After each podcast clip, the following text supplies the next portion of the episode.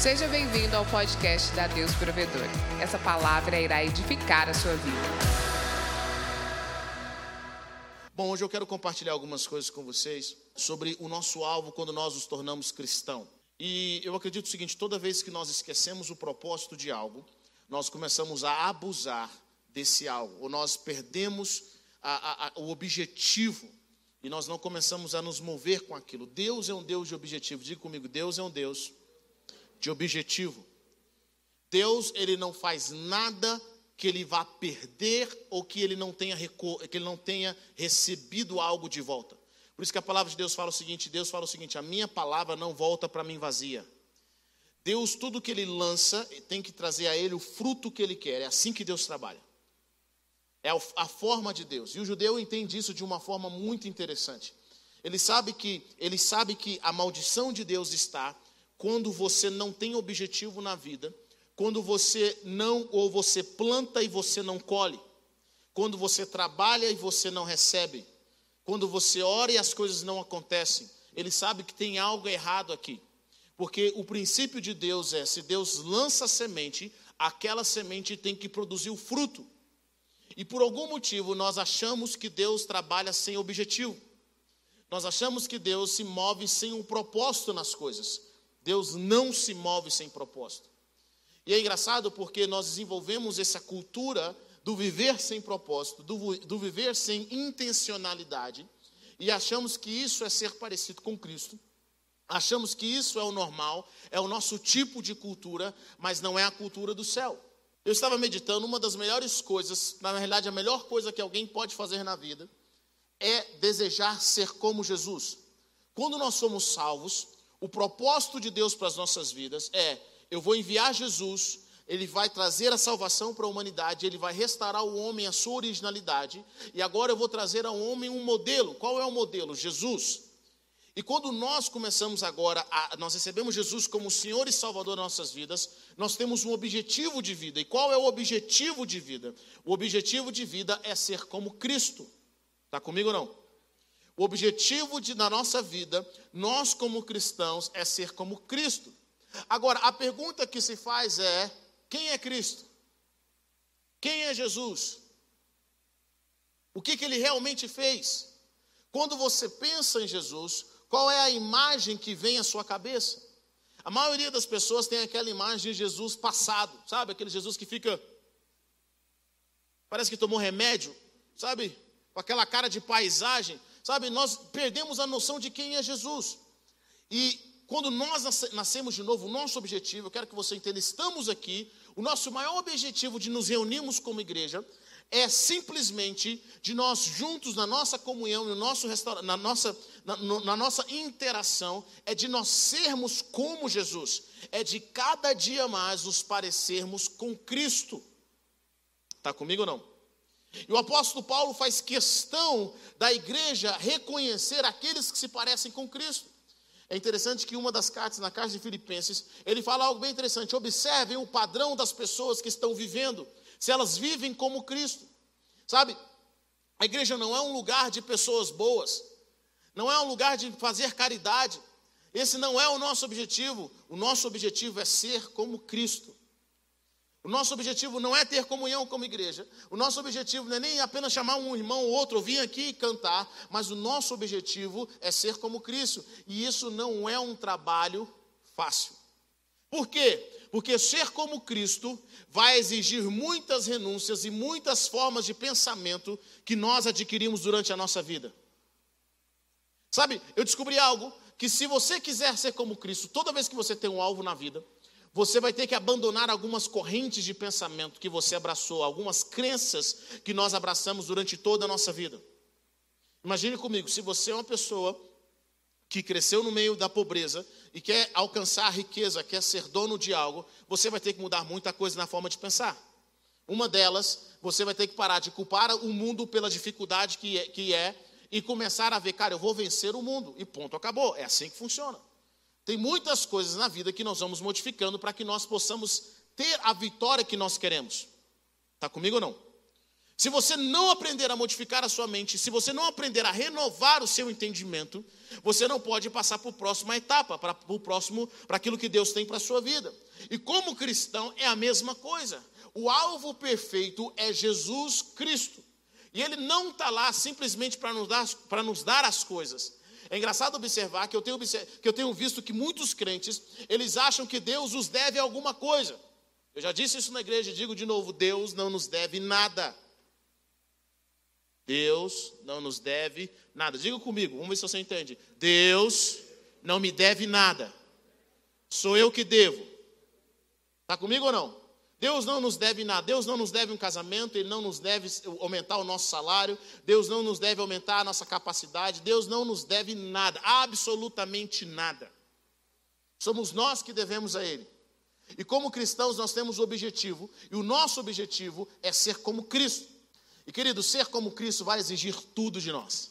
Ser como Cristo não é algo que acontece da noite para o dia. Ser como Cristo vai exigir de nós muito mais do que um compromisso na igreja no domingo.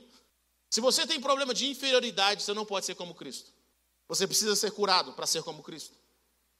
Todas as áreas da sua vida que são diferentes daquilo que Deus programou para nós, preste bem atenção nisso precisam ser transformadas dia após dia, para que cada vez mais nós nos tornemos como Cristo. Cada área da nossa vida, se você tem ganância, você não pode ser como Cristo, então você precisa lidar com a ganância. E lidar com a ganância não é apenas numa pregação, a pregação não vai fazer você lidar com a ganância. A pregação vai abrir os seus olhos para ver se você é ganancioso ou não. Se você é avarento, todas as áreas da nossa vida que precisam ser curadas, essas áreas, quando elas são curadas, nos torna cada vez mais parecido com Cristo. Orgulhosos não são parecidos com Cristo. Mentalidade de pobreza não é parecida com Cristo. Mentalidade de humilhar as pessoas não é, não é parecido com Cristo. Todos nós temos algumas áreas da nossa vida, preste bem atenção, que nós precisamos lidar com elas e precisamos da ajuda do Espírito Santo para que Deus nos cure, para que a cada dia mais nós nos pareçamos com Cristo. E esse é o objetivo. Se nós fizermos tudo que nós fazemos aqui na igreja, preste atenção, tudo, tudo, tudo. Graças a Deus, Deus tem feito coisas extraordinárias na nossa igreja. Deus tem prosperado pessoas de forma extraordinária. Eu estava muito feliz quando eu estava nos Estados Unidos. Uma pessoa falou assim, me enviou uma oferta e ela falou assim, ela falou assim, nossa, que benção. Eu falei assim, eu agradeci a pessoa pela oferta enquanto eu estava lá. Ela falou assim, pastor, eu que quero agradecer. Há dois anos atrás, a oferta que eu enviei era o meu salário. Há dois anos atrás, a oferta que eu enviei era o meu salário. A maioria das pessoas que eu conheço na igreja, que hoje Deus abençoou financeiramente, eu estou falando de, de, prosperidade financeira, tem carro, tem casa, chegar aqui com a mão na frente e outra atrás. A maioria das pessoas. Por isso que nós não nos empolgamos em ter gente rica na igreja, porque nós sabemos fazer gente rica. É uma unção que tem sobre essa igreja. Nós não precisamos nos prostrar diante de pessoas ricas dentro da igreja. Nós sabemos fazer. É uma unção que tem sobre aqui. As pessoas chegam e prosperam. É assim que funciona. Quando você sabe fazer, você não precisa implorar para ninguém. Mas não é o nosso objetivo. Um dia eu cheguei para uma das pessoas que Deus abençoou de forma poderosa. Eu falei: Olha, se meu único objetivo, se o objetivo das nossas orações na igreja foi prosperar do jeito que você prosperou, nós falhamos. Porque o objetivo de Deus não é nos tornar ricos. O objetivo do Senhor é nos fazer como Cristo. E nos fazer como Cristo é algo que é um trabalho constante. Nós temos que aprender a lidar com arrependimento. Nós temos que aprender a nos arrepender. E nós temos que tirar os conceitos da nossa mente que nós achamos que Jesus tem e que na realidade ele não tem. Nós pensamos que Deus ele é como nós.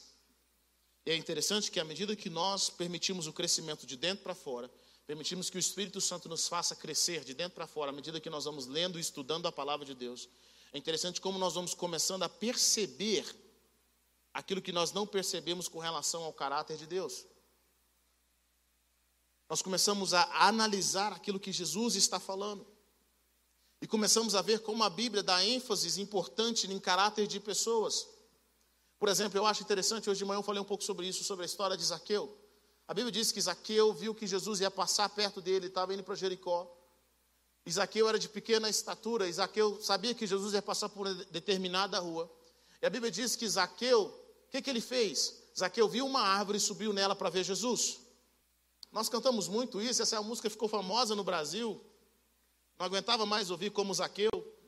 Mas nós analisamos a vida desse cara. Zaqueu era um homem de negócios. A Bíblia diz que ele era chefe dos cobradores de impostos. Ou seja, Zaqueu não era um cara querido.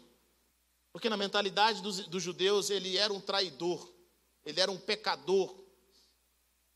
Era, imagine um cara baixinho invocado, era Zaqueu. A Bíblia diz que ele, ele não era rico, não. A Bíblia diz que ele era muito rico. Ele era muito rico. E ele era muito rico porque ele fazia coisa errada também. Ele sabia mexer com as coisas, mas ele fazia coisa errada. Mas é interessante observar algo em Zaqueu. Zaqueu viu que Jesus ia passar por um determinado local. Ele se antecipou e ele sobe numa árvore para ver Jesus passar por ali. O que, que nós faríamos hoje, como cristãos passivos, achando que somos o centro do universo?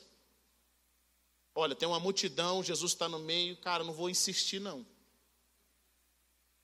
Eu não vou insistir. Se for da vontade de Deus, se vier um anjo do céu, quando eu chegar perto da multidão, a multidão vai se abrir e eu vou ter um encontro com o Mestre.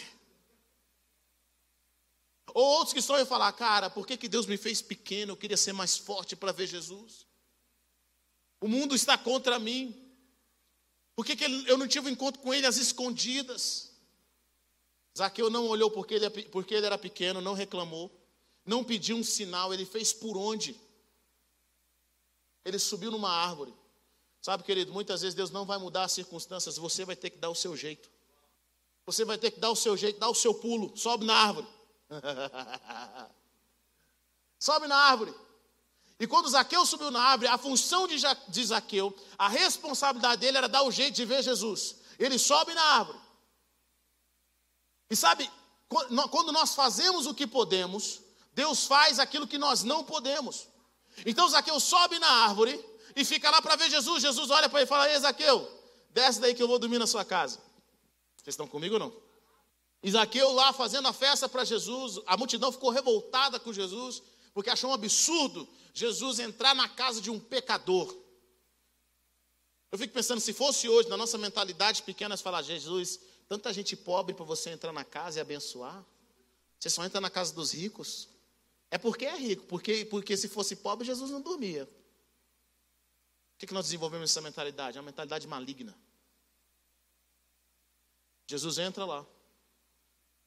Isaqueu tem um encontro com a salvação. Jesus, a Bíblia não nos fala o que Jesus estava falando, se Jesus falou alguma coisa, se Jesus estava só apenas conversando. Mas a Bíblia nos conta que Isaqueu teve uma atitude, ele falou: Senhor, agora mesmo eu decido dar metade dos meus bens para os pobres.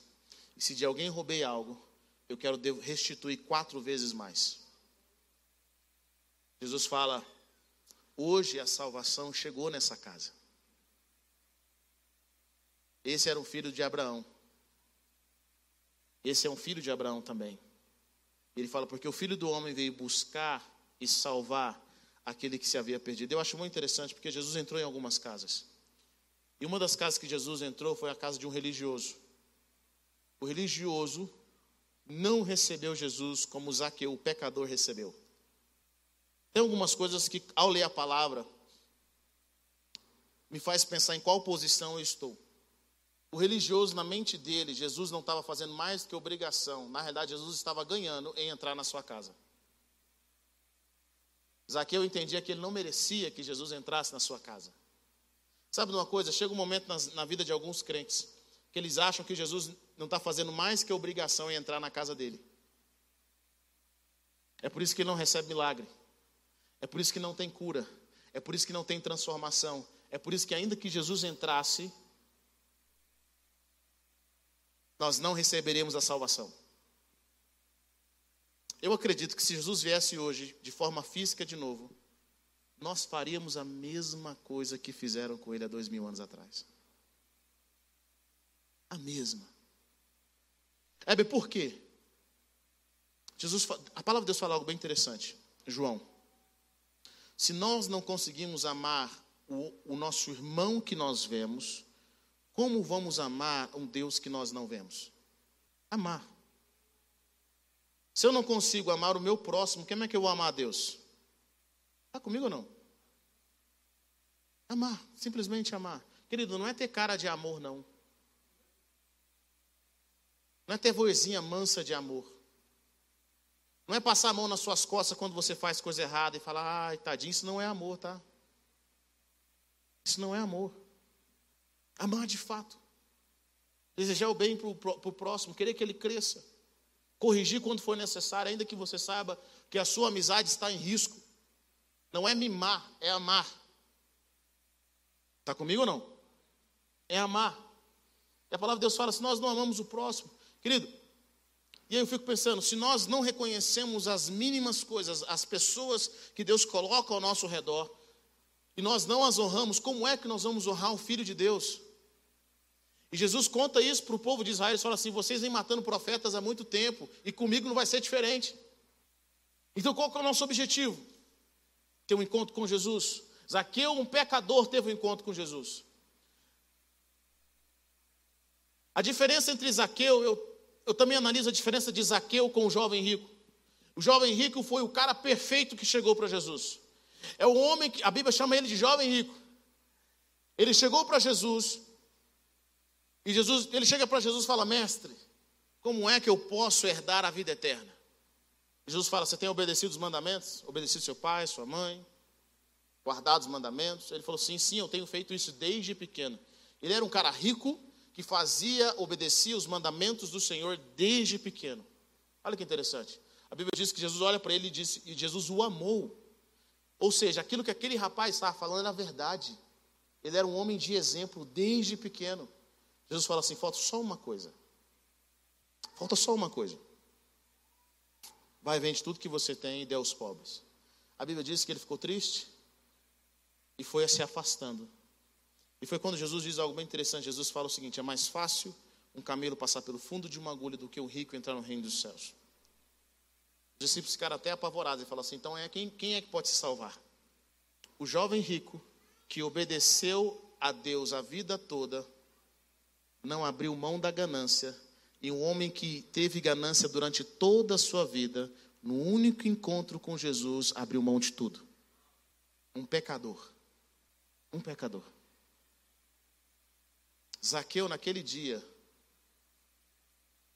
permitiu com que a salvação entrasse na vida dele. Porque tem uma coisa que eu aprendi com Deus, querido. Eu sei que nós já fizemos essa oração. Deus, tira minha vontade. Tira minha escolha. Mas tem uma coisa que Deus sempre vai fazer com a gente. Eu já percebi isso. E é tão sutil que nós às vezes não percebemos. Deus sempre vai colocar numa posição no qual nós vamos escolher se nós vamos seguir aquilo que Ele está dizendo ou se nós vamos embora. Nesse exato momento na sua vida, você tem uma escolha. E às vezes nós oramos tanto para ter um encontro com Jesus, nós oramos tanto para estar perto dele, mas é interessante porque toda vez que você tiver um encontro com Jesus, ele vai te oferecer algo. Ele vai, vai oferecer para você uma porta mas ele jamais vai fazer você entrar por ela. Você vai ter que escolher. E são essas pequenas escolhas que ao longo das nossas vidas vão determinar se nós vamos nos parecer com Jesus ou não. Vão determinar se nós vamos chegar ao nosso alvo, o nosso objetivo, que é ser como Ele ou não. Em Filipenses 3, 7, o apóstolo Paulo fala algo bem interessante. Mas o que para mim era lucro, passei a considerar como perda, por causa de Cristo.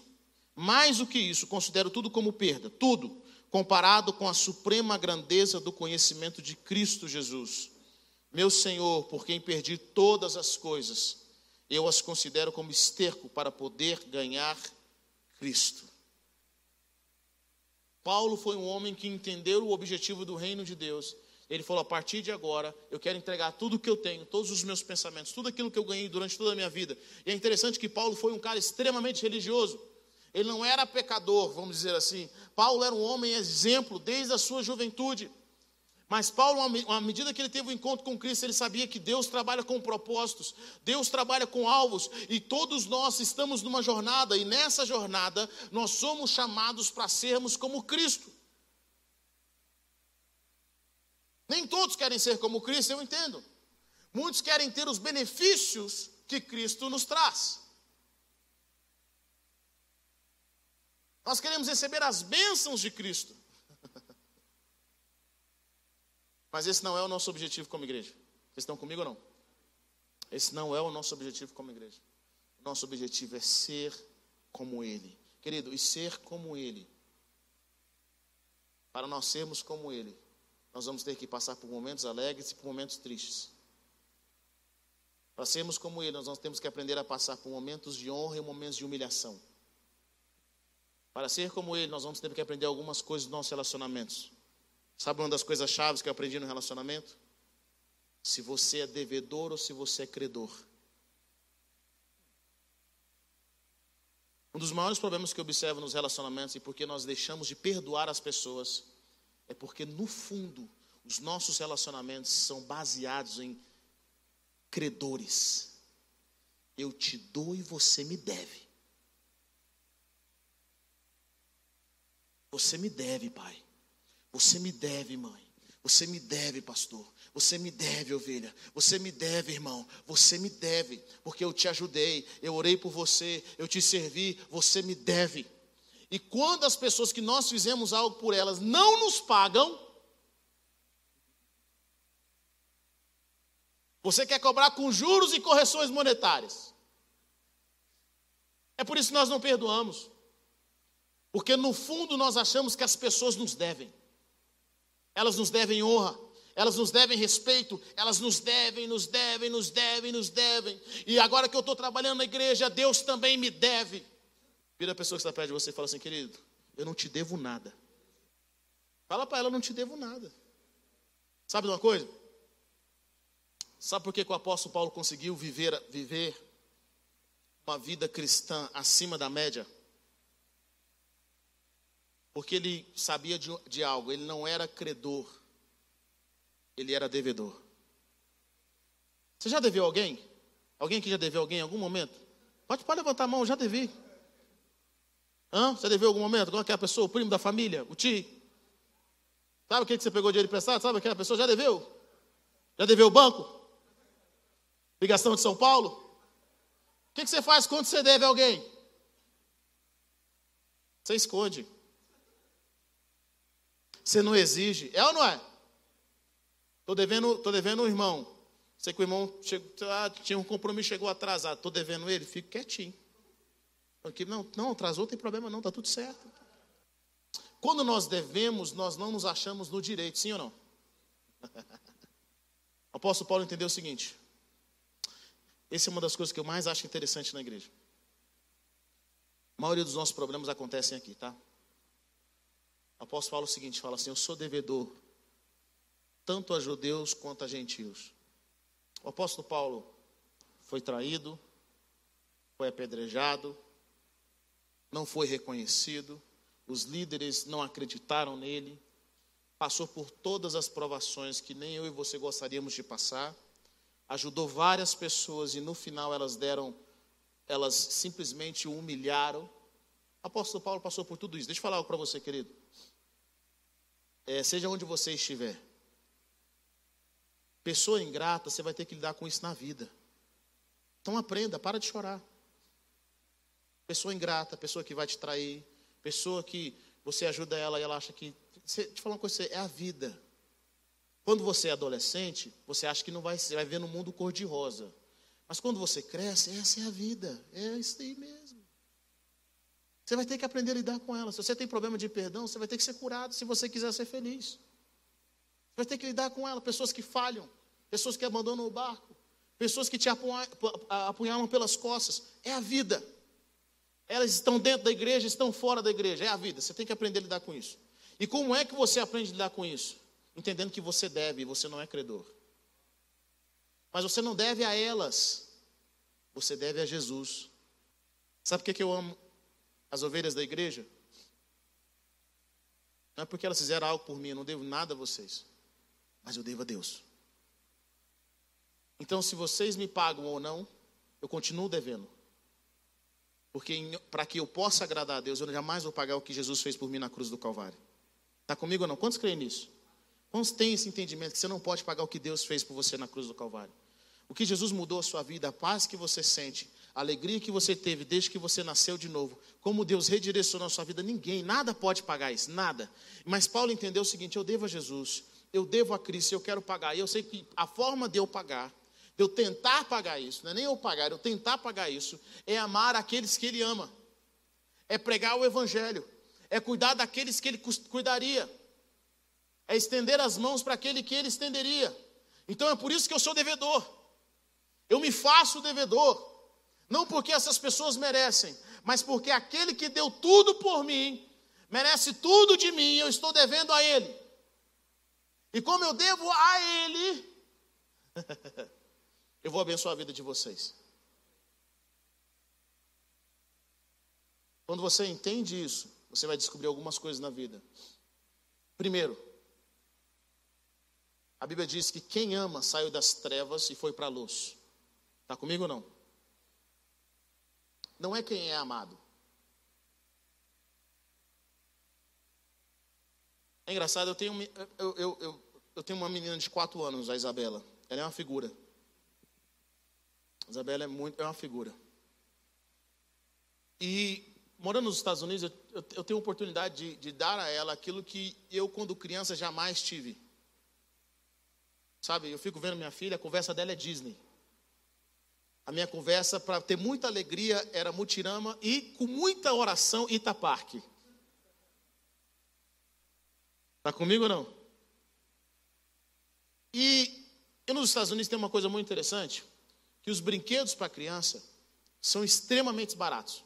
Brinquedos lá que são 10 dólares, aqui é 400 reais. Eu nunca vi uma coisa dessa, não tem juro que explica isso. Não tem imposto. E a Isabela, toda vez que ela vai aos Estados Unidos, ela recebe muito brinquedo. Não apenas a gente compra, mas, que, mas os meninos lá, o pessoal da igreja, como ela foi a primeira, a primeira bebê da igreja, eu fico pensando, a Isabela, a Isabela foi a primeira neta dos dois lados, primeira filha, primeira sobrinha e primeira menina nascida da igreja na God Provider. Pensa, pensa se ela não se acha, ela tem certeza. Mas olha que interessante, ela recebe muitos presentes. Todo dia, enquanto nós estávamos lá, ela cobrava um presente. Nenhum presente era suficiente para ela. Por mais presentes que ela tivesse, ela tem mais presente do que eu tive a minha vida inteira. Ela tem acesso a muitas coisas de forma gratuita, de forma fácil. Eu fui conhecer a Disney, já tinha vinte e tantos anos, quase trinta. Ela conheceu com um ano e meio. Mas eu quero explicar uma coisa para você. Ela está sempre cobrando mais. E aí você observa alguma coisa que a alegria dela não está no tanto que ela recebe, porque não vai, não vai satisfazê-la. Eu tenho que ensinar ela, não é o tanto que ela é amada apenas, ela sabe que ela é amada, mas eu tenho que ensinar ela a amar e a dar. Porque a alegria não está no tanto que você recebe, está no tanto que você dá, está no tanto que você ama. Por isso que a palavra de Deus fala: quem ama, não é quem é amado, quem ama, saiu das trevas e foi para a luz. O dia em que você parar de esperar que as pessoas te amem, você vai sair das trevas e vai para a luz. Sabe de uma coisa que a Bíblia diz? Preste atenção nisso. Quando você aprender a amar de acordo com a palavra de Deus, quer aprender a amar? Aprenda a amar de acordo com a palavra de Deus. Onde está a definição de amor na Bíblia? Coríntios 13. 1 Coríntios 13. Você vai descobrir algo que eu descobri. Ninguém pode te machucar. Vou repetir de novo. Ninguém pode te machucar. Você jamais vai ser vítima a partir do dia em que você aprender a amar. Jamais. Jamais. Jamais. Toda pessoa que é vítima, ela não aprendeu a amar. Éber, se sua esposa te trair, ela vai te machucar? Jamais. Ela não tem esse poder.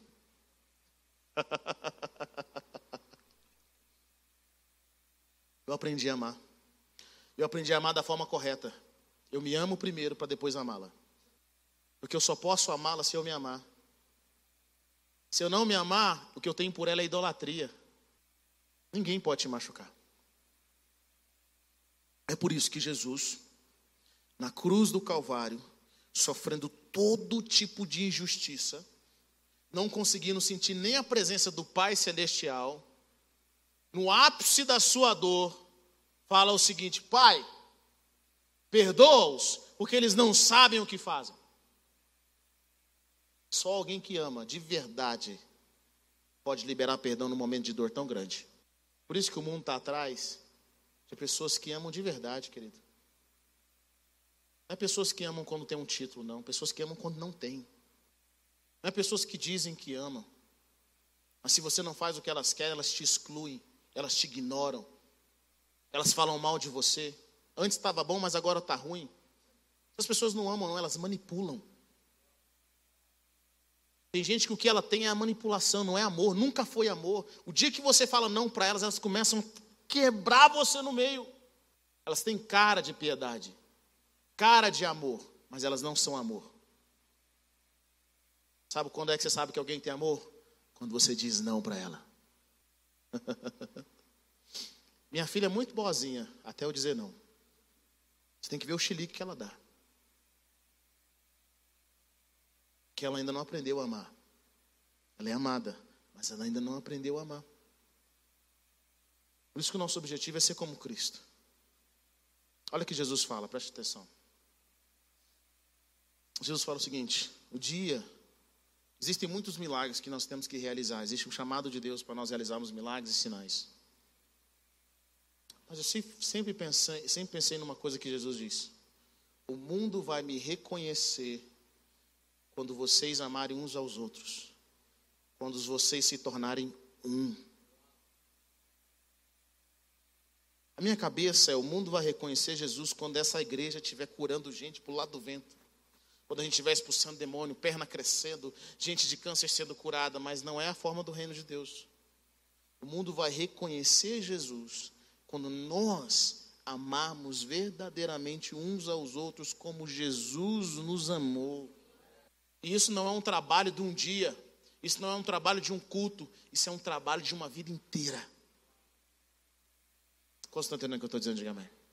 Isso é um trabalho de uma vida inteira. O apóstolo Paulo fala: sejam meus imitadores como eu sou de Cristo. Deixa eu definir algumas coisas para vocês. Deixa eu trazer conceitos.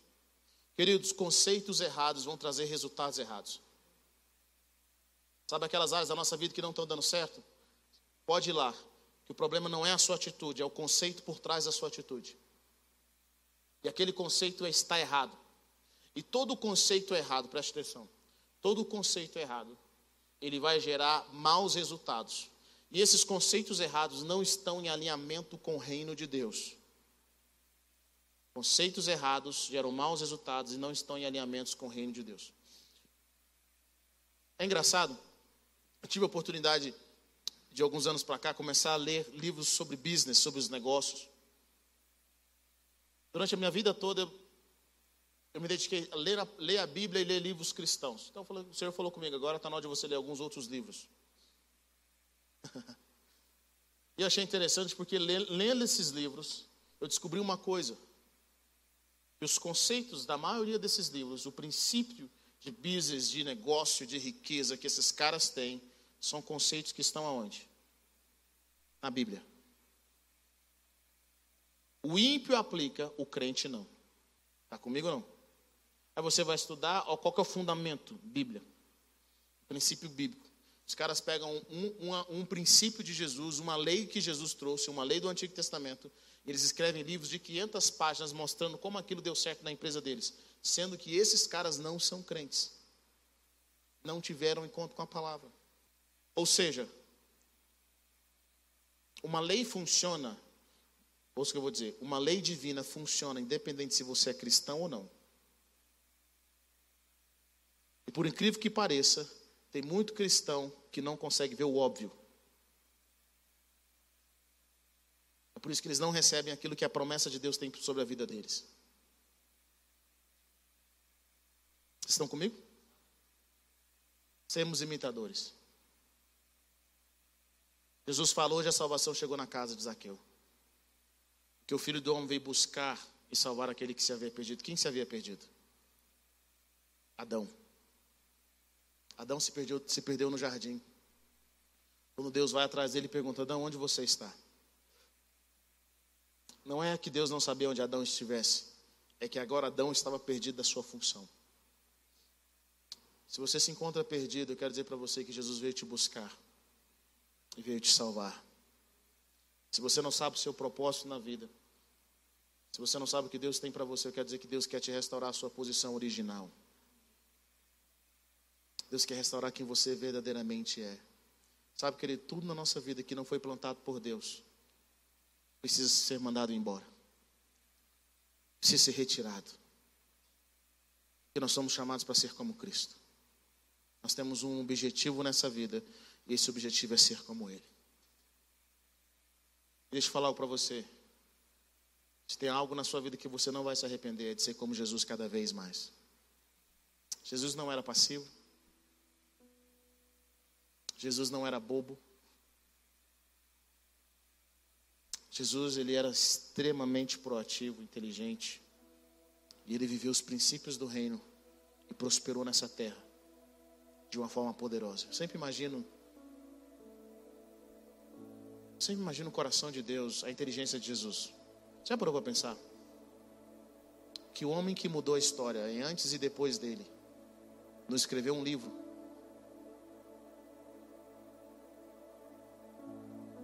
Deixou uma foto, uma estátua, um sinal do céu.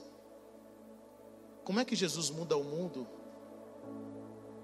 sem, ser, sem ter se tornado um político, um ator, sem ter escrito um livro? E é engraçado porque Jesus morre, se você for parar para pensar, de uma forma insignificante. Ele era apenas mais um homem na cruz, de um povo dominado pelos romanos. E agora as pessoas pensaram: pronto, morreu, acabou. Ele deixa 12 homens. E se percebe na Bíblia que eles não entendiam nada que Jesus dizia. Pois eles viram, são 11. E esses onze, mais alguns que se convertem depois, são responsáveis em transformar o mundo e pregar um único nome, o nome de Jesus. A ponto de o grande império romano ter que colocar uma nova data no mundo, antes e depois de Cristo. Se isso não é prosperidade, eu não sei o que é. Jesus era tão próximo que ele não precisava ver com dinheiro. Ele não precisou montar uma companhia. E ele mudou a vida de milhares de pessoas. Nosso objetivo ainda é ser como Cristo. Estar disposto a entregar a nossa vida por aquilo que Ele colocou nos nossos corações.